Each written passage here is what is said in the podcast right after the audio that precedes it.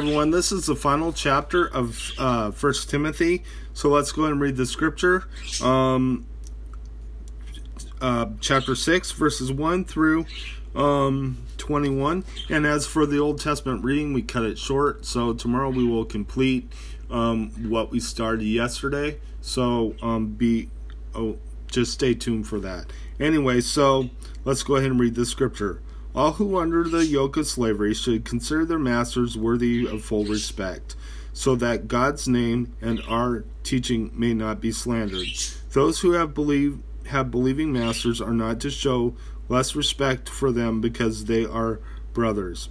Instead, they are to serve them even better, because those who benefit from their service are believers and dear to them.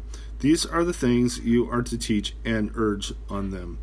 Um, just keep in mind that we're not necessarily talking about slavery, just slavery. We're also talking about em- employees and employers as well.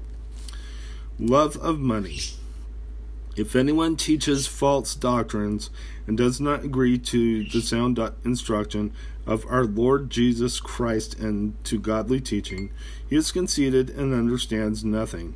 He has an unhealthy interest in controversial controversies and quarrels about words that result in envy, strife, malicious talk, evil suspicions, and constant friction between men and corrupt mind, who have been robbed and truth, and who think that godliness is a mean means for financial gain.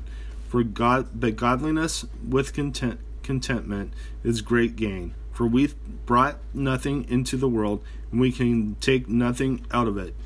But if we have food and clothing, we will be content with that.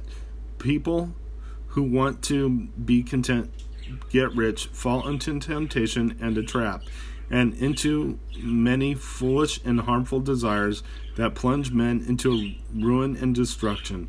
For the love of money is the root of all kinds of evil. Some people, eager for money, have wandered from the faith and pierced themselves with many griefs. Paul's charge to Timothy But you, man of God, flee from all these this and pursue righteousness, godliness, faith, love, endurance, and gentleness. Fight the good fight of the faith. Take hold of the eternal life to which you were called when you made your good confession in the presence of many witnesses. In the sight of God, who gives life to everything and of, of Christ Jesus, who will who while testifying before Pontius Pilate made the good confession, I charge you to keep his command without spot or blame until the appearing of our Lord Jesus Christ, which God will bring about in his own time. God, the blessed and only ruler, the King of kings and Lord of lords, who alone is immortal, and who lives in in unapproach, unapproachable light, whom no, no one has seen or can see. To him be honor to him be honor and might forever. Amen. Command those who are rich in in this present world not to be arrogant nor, to put their hope in wealth, which is so uncertain, but to put their hope in God, who richly provides us with everything for our enjoyment.